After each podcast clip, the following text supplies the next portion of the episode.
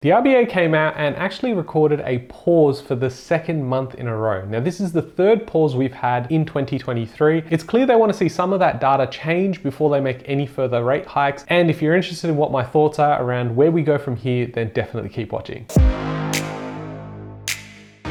Hey guys, my name's Ravi and welcome back to Personal Finance with Ravi Sharma. If you're new here, smash that subscribe button because I talk about real estate, cryptocurrency, and financial freedom. If you've been following the channel for a while, I have been completely off knowing where interest rates will be, and I'm definitely not alone because every other economist was also wrong 12 months ago. Now, I did think that in Q3 of 2023, we would begin to start seeing those rate cuts. Now, what I didn't factor in is how sticky inflation really was. And to be honest, you don't really care if interest rates go up or down, you care more if the price of property goes up or down. Now, I did say whether interest rates cut, pause, or even increase this year in 2023, we will still see prices much higher by the end of this year than at the start of this year. And that's starting to play out. But now that we have paused twice in two months, some of the economists are scratching their heads thinking maybe we've reached the peak terminal rate here in Australia. What's interesting is while we've actually paused for two months, we've seen increases across the world and more notably by the Fed in the US. The RBA has held interest rates steady for a second straight month, giving borrowers hope the central bank has reached the end of its tightening cycle. At its August meeting on Tuesday, the RBA kept the official rate at 4.1%, where it has remained since June as inflation continues to track lower and household spending slows down. The high interest rates are working to establish a more sustainable balance between supply and demand in the economy and will continue to do so, RBA Governor Philip Lowe said in a post meeting statement, the second last before his term ends in mid September. In light of this and the uncertainty surrounding the economic outlook, the board again decided to hold rates again steady this month. This will provide further time to assess the impact of the increase in interest rates to date and the economic outlook. So it's clear that they're starting to see stuff in the economy that is exciting for them, where they can actually have enough evidence to now stop increasing interest rates to such a high degree. What we are definitely heading towards is a per capita recession. It's going to be different to a normal recession, but it is still not a good look. When you look at retail spending in Australia, it is down in the dumps. Consumer confidence has slightly ticked up in the last month, but that's nothing new because we just create a series of lower lows and lower highs, which means although you and I can go out to the restaurants, go out to shopping centers and see there's a bunch of people out here, the reality is a lot of these people may be using credit cards, maybe using personal loans, or even maybe just going out there and not spending anything, but just being out and about. What they have been diving into is their savings to just fund their lifestyle at the moment. Now, you may be one of these people where you need your savings right now, the emergency fund, to buy groceries, to keep things afloat. And the truth is, that's why we have an emergency fund. If you don't have one, you need to go out there and actually get this sorted out ASAP because I'm not sure what is an emergency. When you have interest rates go up by like 400 basis points in less than 18 months, then yeah, to me, in my opinion, that's a bit of an emergency. The problem is not so much how high the interest rates can go, it's more about how long they can stay there for. And usually it's anywhere between 9 and 12 months. So if we actually have seen the end of interest rates going up, then it would count from June. 9 months would be the earliest we could potentially see a rate cut. Now at that rate, we could probably see a rate cut in Q1 of 2024, which is about 6 months off where I thought interest rates will start cutting. But while interest rates have not only gone up at a drastic pace, they've actually remained at these higher levels for much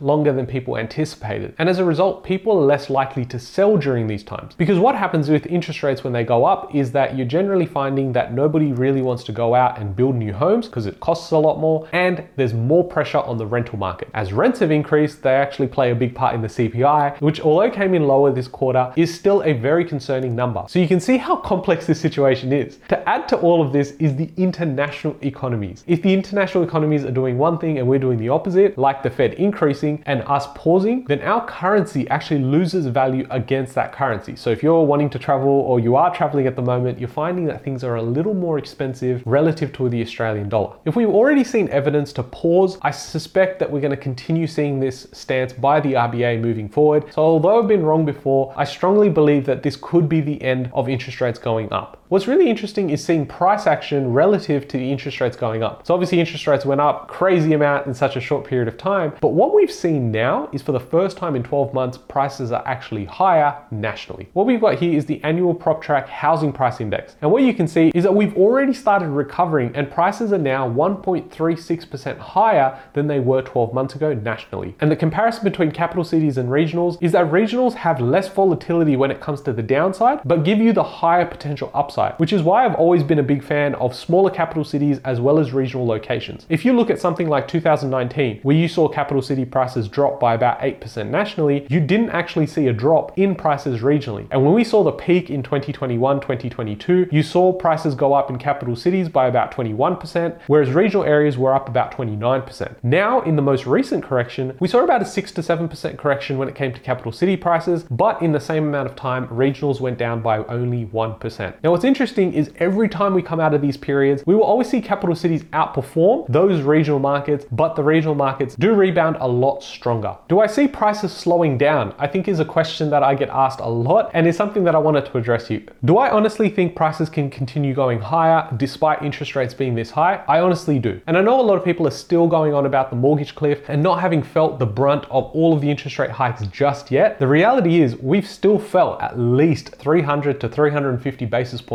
And as we go through every single month this year, we've had more people go through and fall off that mortgage cliff, which has led banks to now even change up their policies when it comes to refinancing debt. Now, I know there are some people out there that are really getting affected by this, but if you're sitting on the sidelines thinking, well, I got promised that I was going to get a 20 or 30% drop this time, and that's what I've been waiting for, unfortunately, now you're having to pay higher prices for the same asset that you did only 12 months ago. And if you look at this year, we've already come out of probably the worst of this, where there was a mass uncertainty. And although there is fear of a recession, we've now mitigated a large portion of that given we've had such a large influx of immigration. That doesn't mean we're out of the woods yet, but I do want to splash some positive energy and optimism in your direction because I know how much negativity is out there, hoping and thinking that the market's going to collapse. As I've said on this channel before, if you are ready to buy, you should, and you should have the emergency funds in place just in case the market decides to come back and pull back a little bit, but at least you'll be in the market rather than out of the market. If you look at long market and business cycles, generally 10 to 20% of the time markets go down, 80 to 90% of the time the markets are going up. I know where I'd like to be positioned, but I totally understand with so much negativity, almost comparable to what we saw in the pandemic, you would be forgiven to not have entered. But if this plays out the way that I believe it will, we could see prices significantly higher this time next year. And we've already started seeing banks change up their tune when it comes to interest rate cuts and also property prices. If you're interested in what NAB had to say, definitely go check out this video because again, everyone could be wrong, but there might be a few that might be right. I hope you guys have enjoyed this video. And if you have, smash that like button, subscribe if you haven't already, and I'll catch you guys in the next one.